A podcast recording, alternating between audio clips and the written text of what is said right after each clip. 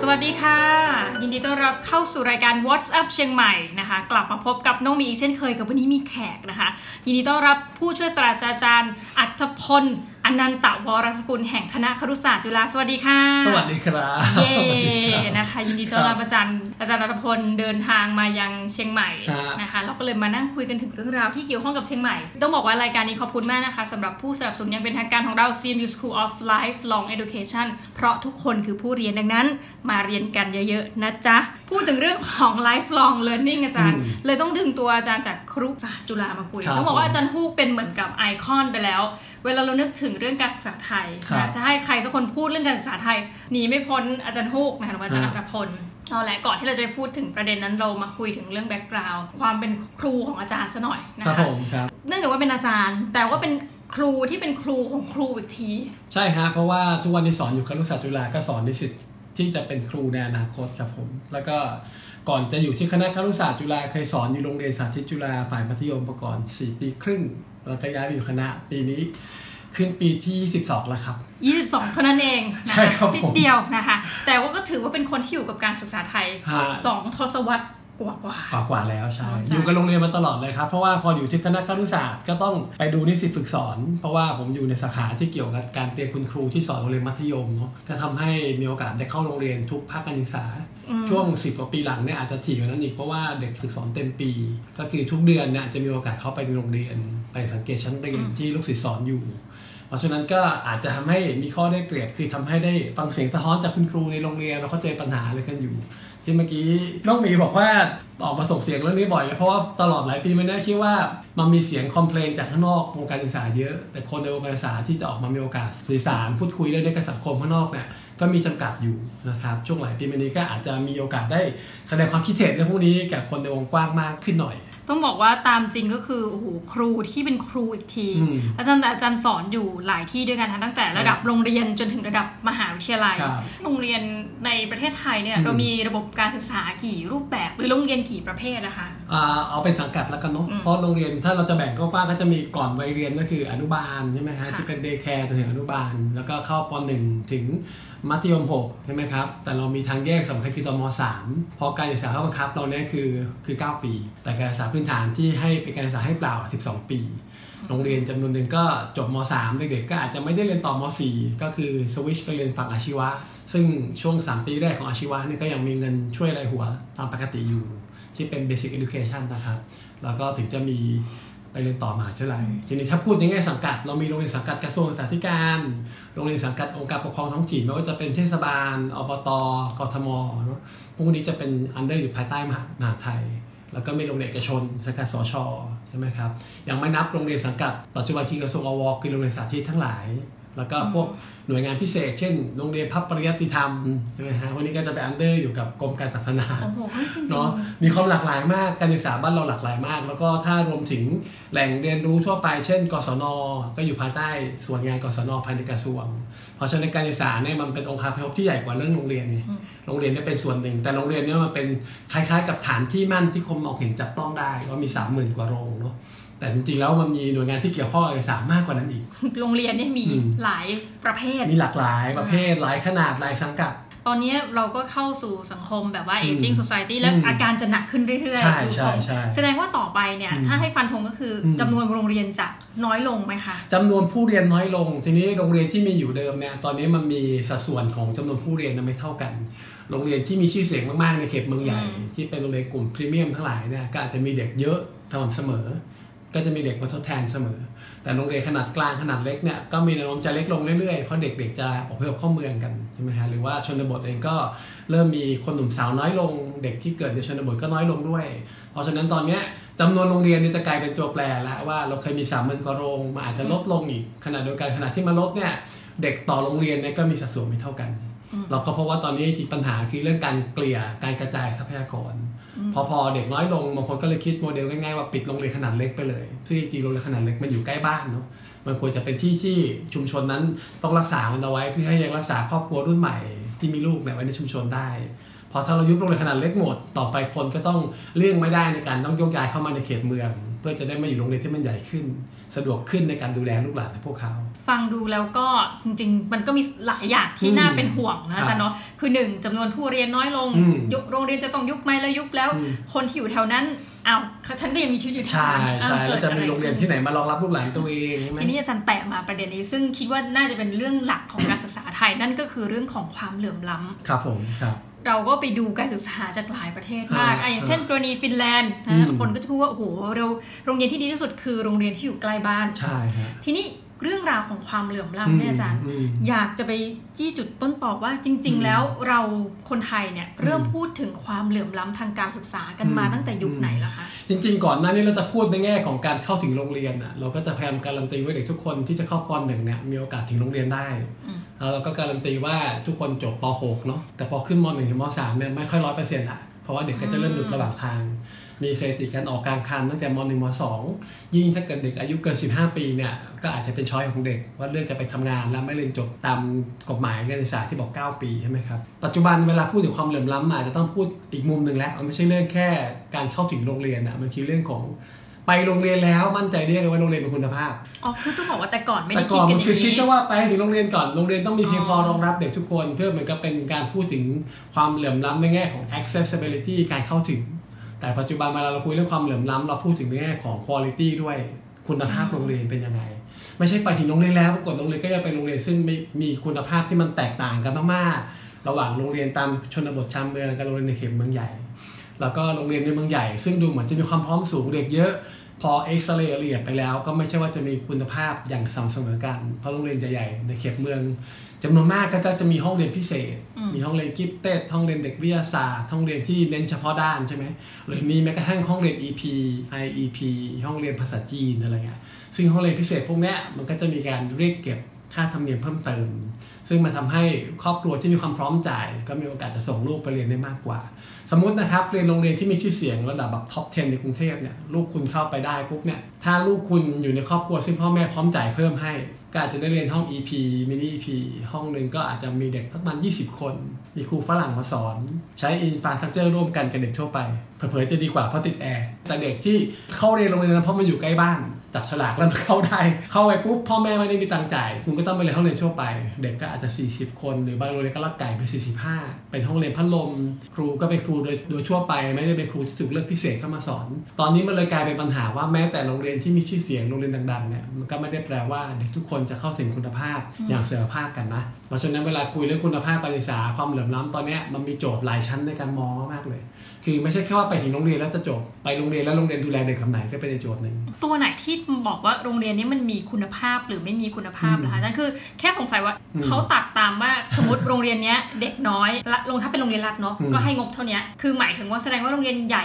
ขึ้นจะมีงบเยอะขึ้นคือมันครับดูกันตรงไหนอะคะทุกวันนี้งบประมาณในการจัดสรรให้กับการศึกษาเนี่ยมันไปตามรายหัวผู้เรียน เพราะฉะนั้นเด็กอยู่ที่ไหนเงินรายหัวก็ไปที่นั่นโรงเรียนก็จะมีการแย่งตัวเด็กกันใช่ไหมโรงเรียนขนาดใหญ่ยิ่งมีเด็กเยอะแสดงว่าได้งบประมาณเยอะโรงเรียนขนาดเล็กเด็กน้อยงบก็น้อยตามนั้นด้วย เพราะฉะนั้นมันเหมือนกับเรายิ่งไปซ้ำเติมอะยิ่งโรงเรียนมีเด็กน้อยปรากฏก็ได้เงินรายหัวเฉลี่ยต่อหัวเนี่ยไม่แตกต่างจากโรงเรียนขนาดใหญ่ แต่งบโดยรวมออกมาแล้วมันได้นิดเดียวมันก็จ้างครูได้แค่นี้ มันก็มีเงินมาลงกับทรัพยากรได้แค่นี้ แต่โรงเรียนขนาดใหญ่ซึ่งเป็นที่นิยมอยู่ชื่อเสียงมันโด่งดังมีสิทธิ์เก่าเยอะ พอเด็กครูกันมาเรียนอยู่เงินมันก็มากองที่โรงเรียนขนาดใหญ่เหล่านี้ ซึ่งอันเนี้ยเป็นปัญหาในการจัดการทรัพยากร ทีนี้ประเด็นที่เมื่อกี้น้องหมีบอกว่า คุณภาพดูตรงไหนอืมจริงๆ ตอนนี้มันก็มีความเชื่อกันว่าใช้คะแนนสอบเป็นตัวบอกคุณภาพ เช่น การวัดผลระดับชาติบรรดาพวกโอเน็ตทั้งหลาย ซึ่งตอนนี้ก็เป็นปัญหาแล้วเพราะว่าโอเน็ตเองก็ถูกตั้งคำถามว่าโอเน็ตเนี่ยมันเป็นข้อสอบที่มีคุณภาพจริงหรือเปล่า หรือข้อสอบชุดเดียวกันเนี่ยมันจะเป็นตัวบ่งชี้คุณภาพการศึกษาได้จริงหรือเปล่า เพราะว่ามันก็เห็นปรากฏการณ์โรงเรียนที่มีการจัดติวเตอร์มาติวเด็กครับโอเน็ตโอเน็ตจริงๆ มันเป็นระบบที่ต้องการจะให้หน่วยงานที่เกี่ยวข้องกับการตัดสินใจการศึกษา มีข้อมูลในการประเมินโรงเรียน จะได้รู้ว่าต้องช่วยโรงเรียนยังไง แต่ตลอดหลายปีมาเนี้ยเมื่อเอาคะแนนโอเน็ตมาสัมพันธ์กับคะแนนสอบเข้ามหาวิทยาลัยสิ่งที่มันเกิดขึ้นก็คือความไม่ตรงไปตรงมา เช่นก็จะมีการเร่งสอนให้จบเร็วขึ้น เอาติวเตอร์มาติวเพื่อจะ up คะแนนโอเน็ตเพราะคะแนนโอเน็ตมันไปเกี่ยวข้องกับการประเมินโรงเรียน เกี่ยวข้องกับการประเมินผอ. ผอ. ก็จะมากดดันครูอยากให้โอเน็ตขยับ ไม่งั้นเดี๋ยวพอโดนประเมินแย่ไปด้วย มันก็เลยมีช่องโหว่ของก o v e r n a n c e ในการบริหารจัดการโรงเรียนเนาะมันทำให้ตอนนี้เวลาดูคะแนนโอเน็ตมันไม่ได้เป็นคะแนนจริงอะที่บอกคุณภาพเด็กได้ เพราะมัน up ด้วยการเอาติวเตอร์มาติวได้ และเด็กเองก็ทุ่มเทในการสอบเพราะมันจะไปเกี่ยวกับการยื่นผลเข้ามหาวิทยาลัยซึ่งอาจจะไม่ได้สะท้อนสิ่งที่เกิดขึ้นในห้องเรียนจริงก็ได้ว่าเป็นคุณภาพตอนนี้คนก็เริ่มตั้งคำถามกับระบบการประเมินผลว่าจำเป็นไหมต้องสอบเด็กทั้งรุ่นเลย ตอนจบป .6 ม .3 ม .6 แล้วข้อสอบโอเน็ตเองจริงๆก็มีปัญหาในตัวมันเองเนาะเพราะในความเป็นข้อสอบ paper test มันเป็นข้อสอบ multiple choice เพราะฉะนั้นมันก็จะมีอาการแบบเดาได้ติวแนวข้อสอบได้ ซึ่งมันอาจจะมีขีดจำกัดในการวัดคุณภาพผู้เรียน วัดได้ระดับถึงแค่การวิเคราะห์อะไรเงี้ยแต่พอไปที่มันสูงกว่านั้นเรื่องการคิดสังเคราะห์เรื่องการประเมินค่าเนี่ยมันไปไม่ได้ละแล้วข้อสอบที่เป็นข้อสอบกลางอะไรเงี้ยมันก็เกิดคำถามใครเป็นคนออก ถ้าเอาอาจารย์ในมหาวิทยาลัยมาข้อสอบม .6 เอ้เขารู้จักห้องเรียนจริงเปล่าว่าเด็กเรียนอะไรกันอยู่ทำไมถึงมีการถามคำถามที่มันยากมากลึกเกินกว่าวัยของเด็กได้ ตอนนี้มันก็มีคำถามมารุมมาตุ้มเยอะมากเกี่ยวกับการวัดผลระดับชาติ ซึ่งที่เมื่อกี้ต้องมีถามก็คือ ทุกวันนี้เราประเมินคุณภาพโรงเรียนประเมินจากอะไรเท่าโอเน็ตมาเทียบตัวเดียวเราใช้เกณฑ์เดียวหรือเปล่า พอถ้าแบบนี้ปุ๊บโรงเรียนในเมืองก็มีความพร้อมมากกว่าสิหรือโรงเรียนที่อย่างมุดอย่างเชียงใหม่เนี่ยมีโรงเรียนหลากหลายมากมีเด็กชาติพันธุ์ด้วยเขาไม่ได้เรียนภาษาไทยภาษาที่หนึ่งอะที่บ้านเขามีภาษาของชนเผ่าเขาอยู่ มาโรงเรียนก็มาอยู่โรงเรียนซึ่งมีเด็ก 5 ชนเผ่าอยู่ด้วยกัน ภาษาที่คุณครูใช้นี่ภาษาเป็นภาษาที่ 2 ที่ 3เขาแล้ววัดผลออกมายังไงคะแนนภาษาไทยมันก็สู้โรงเรียนพื้นราบไปได้ แต่เราจะบอกว่าโรงเรียนเขาไม่มีคุณภาพบางทีบอกไม่ได้นะเพราะคุณภาพของโรงเรียนเหล่านี้อาจจะมีนิยามที่แตกต่างกันก็ได้ ตอนนี้คนก็เริ่มตั้งคำถามกับเกณฑ์ในการประเมินคุณภาพโรงเรียน ว่าใช้เกณฑ์เดียวกันจริงเปล่า ถ้าใช้เกณฑ์เดียวกันเนี่ยมันจะแฟร์กับโรงเรียนไหม เพราะโรงเรียนที่มีความพร้อมสูง ประเมินกี่ทีมันคุณภาพดี โรงเรียนที่มีความพร้อมน้อย มีความท้าทายเยอะ ประเมินกี่ทีคุณภาพมันก็แย่กว่า ซึ่งก็ไม่แฟร์กับการมองโรงเรียน ฟังอาจารย์เล่าก็โอเค เราเข้าใจแล้วแหละว่ามันก็คือมี standardized test อืมซึ่งเราเอาตรงนี้แหละมันง่ายสุดนี่ใช่ไหมคะอืมที่จะบอกว่าโรงเรียนนี้ดีไม่ดีเด็กเก่งไม่เก่ง จริง ๆ นานาชาติเขาก็มีอืมการสอบอย่างปีใช่ชาใช่ใช่ใช่ เราไปรู้ว่าอืมคนไทยหรือว่าเด็กอืมหมายถึงเด็กไทยแล้วกันเนาะอาจันมีการเรียนที่ผลการเรียน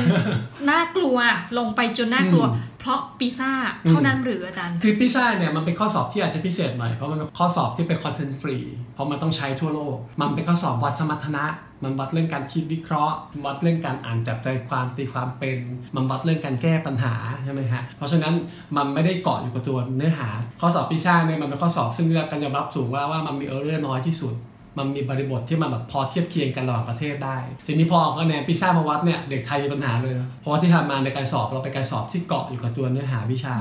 มันถึงมีการติวกันมีการสอบกันโอเน็ตเองเนี่ยก็เป็นข้อสอบที่อิงกับตัวเนื้อหาวิชา เพราะฉะนั้นเด็กที่ได้โอเน็ตสูงคะแนนพิซซ่าอาจจะไม่สูงก็ได้นะเพราะสมรรถนะติดตัวในการแก้ปัญหาในการคิดวิเคราะห์มันน้อยเพราะข้อสอบที่เขาเรียนมาตลอดมันคือการจำไปสอบจำไปสอบ อาจารย์พอยกตัวอย่างแบบสักข้อได้ไหมคะของการคิดวิเคราะห์ของอืมปีซ่ามันเป็นอย่างคือ ให้อ่านเป็นพารากราฟแล้วก็ให้เราใช่มันก็เป็นถ้าเขียนข้อสอบการหรือว่าอ่านมันจะเป็นการอ่าน อาจจะสามบรรทัดสี่บรรทัดอืมแล้วก็มีคำสำคัญแล้วให้อธิบายความหมายคำสำคัญเหล่านั้นทีนี้ข้อสอบเราข้อสอบพิซซ่าเนี่ยมันจะมีการแปลเป็นภาษาของประเทศนั้นๆเวลาใช้ซึ่งไม่มีข้อเสียเปรียบทางภาษาซึ่งอะนี่แน่นอนมีการรีเช็คแล้วมันไม่ไม่มีข้อได้เปรียบเสียเปรียบทางภาษา ก็มันไม่ได้ถามตัวเนื้อของวิชา แต่มันอ่านโจทย์แล้วมันจับใจความได้ว่ายังไง ซึ่งอันเนี้ยคุณครูติวไม่ได้นี่ถ้าเกิดคุณครูไม่สอนในการอ่านจับใจความมาเพราะตอนนี้เวลาเราเรียนภาษาไทยเราเรียนเป็นวรรณคดีเรียนเป็นหลักภาษา เราไม่ได้ฝึกเรื่องการอ่านจริงจังเราไม่ได้ฝึกเรื่องการตีความจริงจังแม้คะแนนภาษาไทยคุณเวลาวัดโอเน็ตจะสูง แต่พอ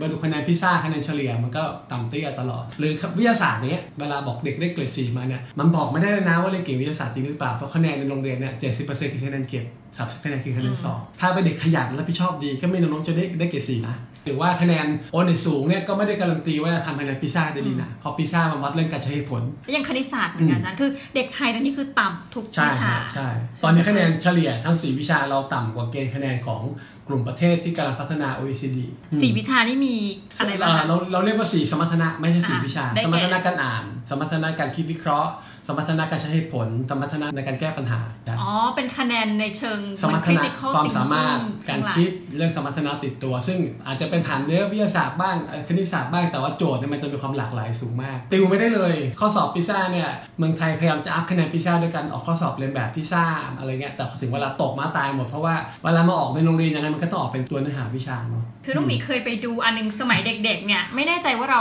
ได้สอบปีซ่าหรือเปล่า แต่จำได้ว่ามี standardized test บางอย่างอืมแล้วไปวัดว่าเฮ้ยตอนเราเป็นเด็กอายุเท่านี้ที่ถูกอืมเทสเหมือนกัน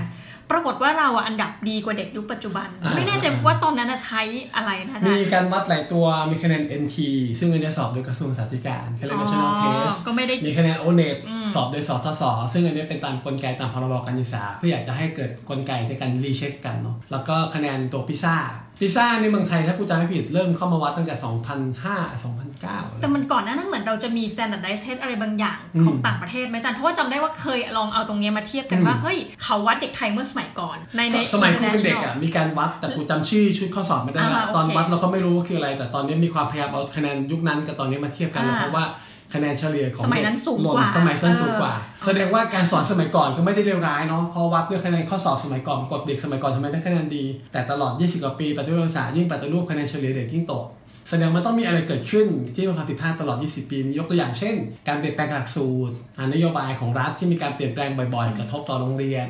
โรงเรียนต้องวิ่งตามนโยบาย ซึ่งอาจจะไม่ได้มีผลโดยตรงกับตัวเด็ก แต่มันกลายเป็นนโยบายที่ตอบโจทย์ ความพยายามในการแก้ปัญหาของรัฐทำให้โรงเรียนยุ่งมากเลยมีสารพัดโครงการเยอะ แต่ไม่ได้โฟกัสมาที่เรื่องตัวเด็ก ตลอด6ถึง8ปีมาเนี้ยมีความพยายามในการ up level คะแนนพิซซ่าแต่ใช้วิธีการว่าออกแบบข้อสอบเลียนแบบพิซซ่าซึ่งทำกี่ทีก็ไม่เคยขยับคะแนนพิซซ่าได้ แล้วตัวเลขที่น่าตกใจช่วงการวัดตลอด 8 ปีนี่คือเวลามาวิเคราะห์ละเอียดแล้วอะ เรามีเด็กไทยกลุ่มที่คะแนนพิซซ่าสูงด้วย แต่จะกระจุกอยู่ในโรงเรียนสังกัดกระทรวงอุดมศึกษาคือพวกโรงเรียนสาธิต หรือเมื่อการวัดสองรอบล่าสุดเนี่ยมีการเอาเด็กกลุ่มโรงเรียนจุฬาภรณ์มาวัดด้วยอืมก็เพราะว่าเรามีเด็กเก่งๆ แต่ไปกระจุกอยู่แค่โรงเรียนพวกเนี้ยที่พอมาวัดด้วยเนี่ยคะแนนเฉลี่ยมันสูงปิดเลย แล้วเด็กที่ไปอยู่โรงเรียนจุฬาภรณ์จริงๆก็ไม่ได้มาจากไหนอะก็มาจากโรงเรียนสพทเนี่ยแต่เหมือนกับโกยเด็กครีมอะมาอยู่โรงเรียนเดียวกันเราทำให้ตอนนี้เวลาบอกพูดถึงการกระจายตัวเด็กเก่งเนี่ยมันไม่ได้กระจายละ มันกระจุกอยู่แค่บางสังกัดบางโรงเรียน แล้วก็เป็นสังกัดในโรงเรียน ซึ่งจะมีความพร้อมจากการ support โดยรัฐสูง เช่น พอไปโรงเรียนจุฬาภรณ์เด็กก็มาอยู่กินนอน เหมือนกับเป็นเรียนฟรีเพราะจะหวังให้คุณเป็นเด็กเก่งวิทยาศาสตร์อันคะแนนมันก็จะแบบมีแนวโน้มสูงเพราะว่าโรงเรียนมันทุ่มเทเรื่องพวกนี้เยอะใช่ไหมแต่เราพบช้างเผือกในป่าเยอะนะ คือเด็กเก่งๆ ที่กระจายไปตามสังกัดท้องถิ่นเนี่ยทีนี้ปัญหาคือเราต้องไม่คิดอย่างง่าย ๆ ว่าเอาเมื่อเจอเด็กเก่งก็รีบเอาเด็กเก่งเข้าโรงเรียนที่มีความพร้อม เราต้องคิดว่าเด็กเก่งจริงกระจายทั่วไปหมด ทำยังไงให้โรงเรียนที่ดีมันกระจายตัวไปอยู่ใกล้ตัวเด็กด้วย น้องหมีพูดถึงฟินแลนด์ฟินแลนด์คิดการศึกษาบนโจทย์นี้ไงคือทำยังไงจะปกป้องให้ชนบทมันยังอยู่ได้ วิธีการก็คือทำให้โรงเรียนใกล้บ้านมีคุณภาพ จนพ่อแม่เขามั่นใจได้ว่าลูกไม่ต้องแห่เข้าเมืองใหญ่อะเรียนโรงเรียนใกล้บ้านก็มีคุณภาพได้ แล้วทำให้ยกระดับคุณภาพการศึกษาตลอด 40 ปีนี้ขึ้นมาได้ แต่ของเราตอนนี้มันไม่มีความเชื่อเรื่องนี้ มันมีความเชื่อเรื่องโรงเรียนใหญ่ในเมือง มีทรัพยากรสูง ก็พยายามจะส่งลูกมาเรียนแข่งกับโรงเรียนประจำจังหวัด ทำให้โรงเรียนที่อยู่ห่างไกลไปเนี่ยงบประมาณก็น้อยลง ครูก็มาน้อยลง เด็กก็น้อยลง สุดท้ายมันก็ต้องปิดโรงเรียนไปโดยปริยาย คือรัฐไม่ได้มี concept คำว่าคุณภาพโรงเรียนน่ะโรงเรียนที่มีคุณภาพคือโรงเรียนใกล้บ้าน ซึ่งอันเนี้ยเป็นโจทย์ที่ต่างกันหลายประเทศ ญี่ปุ่นก็ดี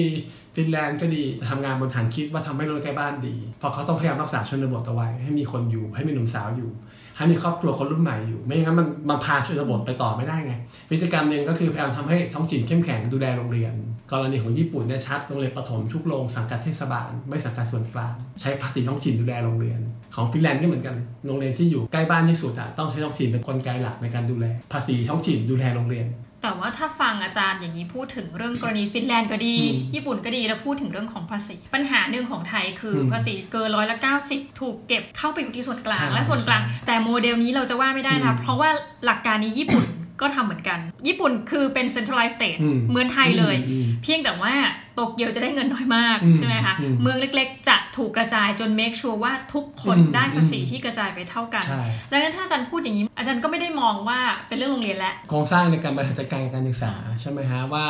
คุณเก็บภาษีเหมือนกันทำยังไงให้ภาษีมันสร้างความมั่นใจกับประชาชนได้ว่ามันไปสู่การพัฒนาคุณภาพชีวิตของคนจริง ๆ เราพบว่าหลายสิบปีมานี้พอเราพูดถึงการส่งเสริมให้เทศบาลมีส่วนร่วมในการจัดการศึกษาเนี่ยโรงเรียนสังกัดเทศบาลในหลายจังหวัดอะมีคุณภาพดียกระดับขึ้นได้เร็วมากนะเพราะเทศบาลเนี่ยหนึ่งเทศบาลจะดูแลโรงเรียนแค่หกโรงเรียนนะไหมครับเพราะฉะนั้นเขามีมีเป้าหมายชัดในการดูแลชีวิตลูกหลานของคนในพื้นที่ เท่านี้อ่าเขาดูแลหกโรงเรียนเพราะฉะนั้นต้องทุ่มเทเต็มที่เพราะว่าเสียงเขาอะมาจากพ่อแม่ของเด็กๆ ถ้าดูแลชีวิตเด็กๆดี คุณภาพชีวิตครูดีโรงเรียนมีคุณภาพ พ่อแม่ก็จะเทใจให้กับเทศบาล นักการเมืองท้องถิ่นก็จะสนใจกับการทุ่มเทกับโรงเรียนสังกัดเทศบาล คือตอนนี้เราก็จะเห็นมีโรงเรียนอ่านเทศบาลอืมโรงเรียนอบจอบจใช่อันนี้ก็คือจะเริ่มขึ้นมาแล้ว ก็จะเริ่มเห็นว่าพอเรายอมให้เกิดการสร้างการมีส่วนร่วมแบบเนี้ยมันมีความพร้อมมาท้องถิ่นที่พร้อมจะลุกขึ้นมาจัดการตัวเอง ในการจัดการศึกษาอยู่เพราะบางทีเวลาที่เรามองเรื่องของการบริหารจัดการที่ส่วนกลางตัดสินใจหมดเนี่ยบางทีมันอยู่ไกลเกินกว่าที่ส่วนกลางจะเข้าใจบริบทโรงเรียน เช่น การยุบโรงขนาดเล็กได้เป็นตัวอย่างชัดเจนเนี่ยคือคำนวณเป็นต้นทุนกำไรอะยังไงก็ขาดทุนใช่ไหมแต่การขาดทุนนะคือคิดเป็นตัวเลขแต่ไม่ได้คิดบนฐานแบบมุมมองของคนดูแลสังคมให้มันไปต่อได้ เพราะถ้าเกิดคุณยุบโรงเรียนหมดก็แปลว่าคุณปิดโอกาสให้ชนบทไปต่อหนุ่มสาวก็ต้องเข้าเมืองเพราะลูกหลานก็ต้องเข้ามาเรียนโรงเรียนในเมืองหมด ถ้าเช่นนั้นนะคะถ้าถ้ามองกลางๆอาจารย์ ในฐานะเป็นผู้ศึกษาทางด้านการศึกษาไทย แล้วก็อาจจะเป็น comparative กับต่างประเทศ เราควรจะเริ่มต้นอย่างไรอืมให้ความเหลื่อมล้ำอืมในประเด็นความเก่งของเด็กเลยต่างๆ ที่อาจารย์พูดถึงเนี่ยอืมมันลดลงคือประการแรกเราต้องทำอย่างไรเรื่องที่หนึ่งคือการจัดสรรทรัพยากรให้กับโรงเรียนฮะคือเรายังคิดเป็นระบบแบบเงินรายหัวเท่ากันเป๊ะเนี่ยไม่ได้แหละไม่เราได้ต้องคิดเป็นสัดส่วน ถ้าโรงเรียนยิ่งเล็กเงินรายหัวต้องช่วยเยอะกว่า แสดงว่าเด็ก ที่อยู่โรงเรียนเหล่านั้น ในอาแง่จว่าจะต้องได้รับการช่วยเหลือจากรัฐมากกว่าอ่าอ่าเราจะคิดบนฐานคิดแบบโอ้ยเงินเท่ากันต่อหัวเพราะฉะนั้นเด็กอยู่ในเมืองก็เท่านี้เด็กชนบทก็เท่านี้ไม่ได้ไม่ได้เพราะว่าโรงเรียนชนบทต้องการความช่วยเหลือมากกว่า คือมันต้องยืดหยุ่นกว่าการคิดแบบใช้มาตรฐานเดียวคำว่าการศึกษามีมาตรฐานไม่ได้แปลว่าต้องบังคับทุกคนที่มาหามาตรฐานเหมือนกันหมดนะมันคือรัฐดูแลให้เกิดมาตรฐาน โรงเรียนที่ต้องการความช่วยเหลือมาก ต้องได้รับการดูแลจากรัฐสูง ต้องส่งครูมาอยู่ หรือว่าต้องยอมให้เกิดการสร้างการมีส่วนร่วมของท้องถิ่นมากขึ้น เช่นยอมให้ท้องถิ่นเข้ามาจัดการตัวเองทางการศึกษามากขึ้น รัฐต้องผ่อนคลายกฎกติกาบางอย่าง เอื้อให้ท้องถิ่นเข้ามา support โรงเรียนได้ อันนี้จะเป็นตัวใหญ่คือสร้างความเป็นเจ้าของร่วมกัน คือตอนนี้โรงเรียนสังกัดส่วนกลางจำนวนมากเนี่ย คนพ่อแม่มักก็รู้สึกตัวเองเป็นเจ้าของโรงเรียน ทุกอย่างเป็นเรื่องของพออตัดสินใจ เป็นเรื่องของกระทรวงตัดสินใจ คนรู้สึกว่าตัวเองถูกกันออกจากการตัดสินใจทางการศึกษาไง ownership อะเป็นเรื่องใหญ่ที่สุดของการศึกษา ถ้าเกิดคนไม่รู้สึกเป็นเจ้าของร่วมกัน การตัดสินใจใดๆถ้าเกิดมันไม่ได้เอาชีวิตเด็กเป็นตัวตั้ง ชีวิตครูเป็นตัวตั้ง คนใกล้ตัวเด็กเป็นคนตัดสินใจ มันก็ยากมากที่มันจะคำนึงคุณภาพที่มันจะเกิดขึ้นจริง แล้วประเด็นของคุณภาพครูล่ะคะอืมอาจารย์มีคอมเมนต์ตรงนี้ไหมจริง ๆ มันมีมายาคติอะว่าคนไม่เก่งมาเรียนครู แต่ตลอด 10 ปีมาเนี้ยจริงๆมันถูกตรวจสอบซ้ำๆด้วยการดูคะแนนสอบเข้ามาจากเหล่าเด็กที่มาเรียนครุศาสตร์ได้หมดเลย ว่า 10 ปีมาเนี้ยมันเกิดปรากฏการณ์แบบใหม่เกิดขึ้นเมื่อตำแหน่งงานของครูเนี่ยมันมีมากขึ้น มีการบรรจุข้าราชการครูทดแทนครูเกษียณเยอะขึ้น เด็กๆ มาเรียนโดยที่รู้ว่ามาเรียนแล้วมีโอกาสทำงานเป็นครู เพราะครูเนี่ยมีสานภาพเป็นข้าราชการ ซึ่งเป็นแรงจูงใจหนึ่งนะทำให้เด็กๆชนบทจำนวนมากก็รู้สึกว่ามาเรียนครูเนี่ยเป็นโอกาสที่ดี เพราะว่าถ้าครอบครัวเขามีใครสักคนเป็นข้าราชการมันก็มีความมั่นคงในชีวิต ผมเป็นอาจารย์อยู่ครุศาสตร์ผมสัมภาษณ์เด็กปีหนึ่งทุกปีตลอดสิบกว่าปีมาเนี้ยเราจะเจอปรากฏการณ์ร่วมเสมอว่าเด็กที่มาเรียนครูคะแนนเฉลี่ยของคะแนนสอบเข้า ดีกว่าหลาย ๆ คณะในจุฬาและในหลายมหาวิทยาลัยเช่นราชภัฏหลาย ๆ แห่งจะพบเลยว่าเด็กที่มาเรียนครุศาสตร์เนี่ยคะแนนเฉลี่ยสูงกว่าทุกคณะในราชภัฏเลย เพราะมันมีแรงจูงใจทำให้เด็กเก่งเรื่องมาเรียนครู เพราะฉะนั้นไอ้ภาพแบบเดิมที่เราเข้าใจมาตลอดว่าเด็กไม่มีทางเลือกไปไหนแล้วมาเรียนครูเนี่ยมันคือภาพของครูยุคเก่าซึ่งสมัยหนึ่งมันมีการผลิตครูล้นความต้องการเนาะจนกระทั่งทำให้ใครนึกอะไรไม่ออกเขาก็เรียนครูไว้ก่อน ปรากฏการณ์นี้มันเปลี่ยนไปแล้วสิบกว่าปีเนี่ยเราได้เด็กเก่งมาเรียนครูเยอะมาก เด็กที่เรียนครู 5ปีรุ่นแรกอะตอนนี้เป็นคุณครูรุ่นใหม่ที่เป็นตัวหัวเรี่ยวหัวแรงในโรงเรียนหมดแล้ว ตอนนี้เขา 30 กว่ากันหมดแล้วเขาเป็นตัวขับเคลื่อนโรงเรียนอยู่ ถ้าผู้ปกครองเข้าไปโรงเรียนตอนนี้จะเห็นชัดเจนว่าอายุเฉลี่ยครูในโรงเรียนเมืองไทยอะเด็กลงเรื่อยๆ หลายโรงเรียนเนี่ยคุณครูอายุเฉลี่ยไม่ถึง35ซะด้วยซ้ำคือเรากำลังมีคนหนุ่มสาวมาทำงานการศึกษามากขึ้น แต่ปัญหาใหญ่คือระบบในการ support คุณครูทำยังไงให้คุณครูเนี่ยทำงานครูได้อย่างเข้มข้นจริงจังมีคุณภาพ เพราะตอนนี้เราเปลี่ยนซอฟต์แวร์เนาะคือคนทำงาน แต่โครงสร้างในการตัดสินใจเนี่ยมันยังเหมือนเดิมอะทุกอย่างยังเป็นการสั่งการโดยผอ.โดยผอ.เขตโดยกระทรวงจากส่วนกลางสั่งการ ครูจำนวนหนึ่งที่เขาเข้ามาในระบบของการทำงานแล้วเขาก็อึดอัด เพราะว่าเขาไม่ได้มีส่วนในการตัดสินใจ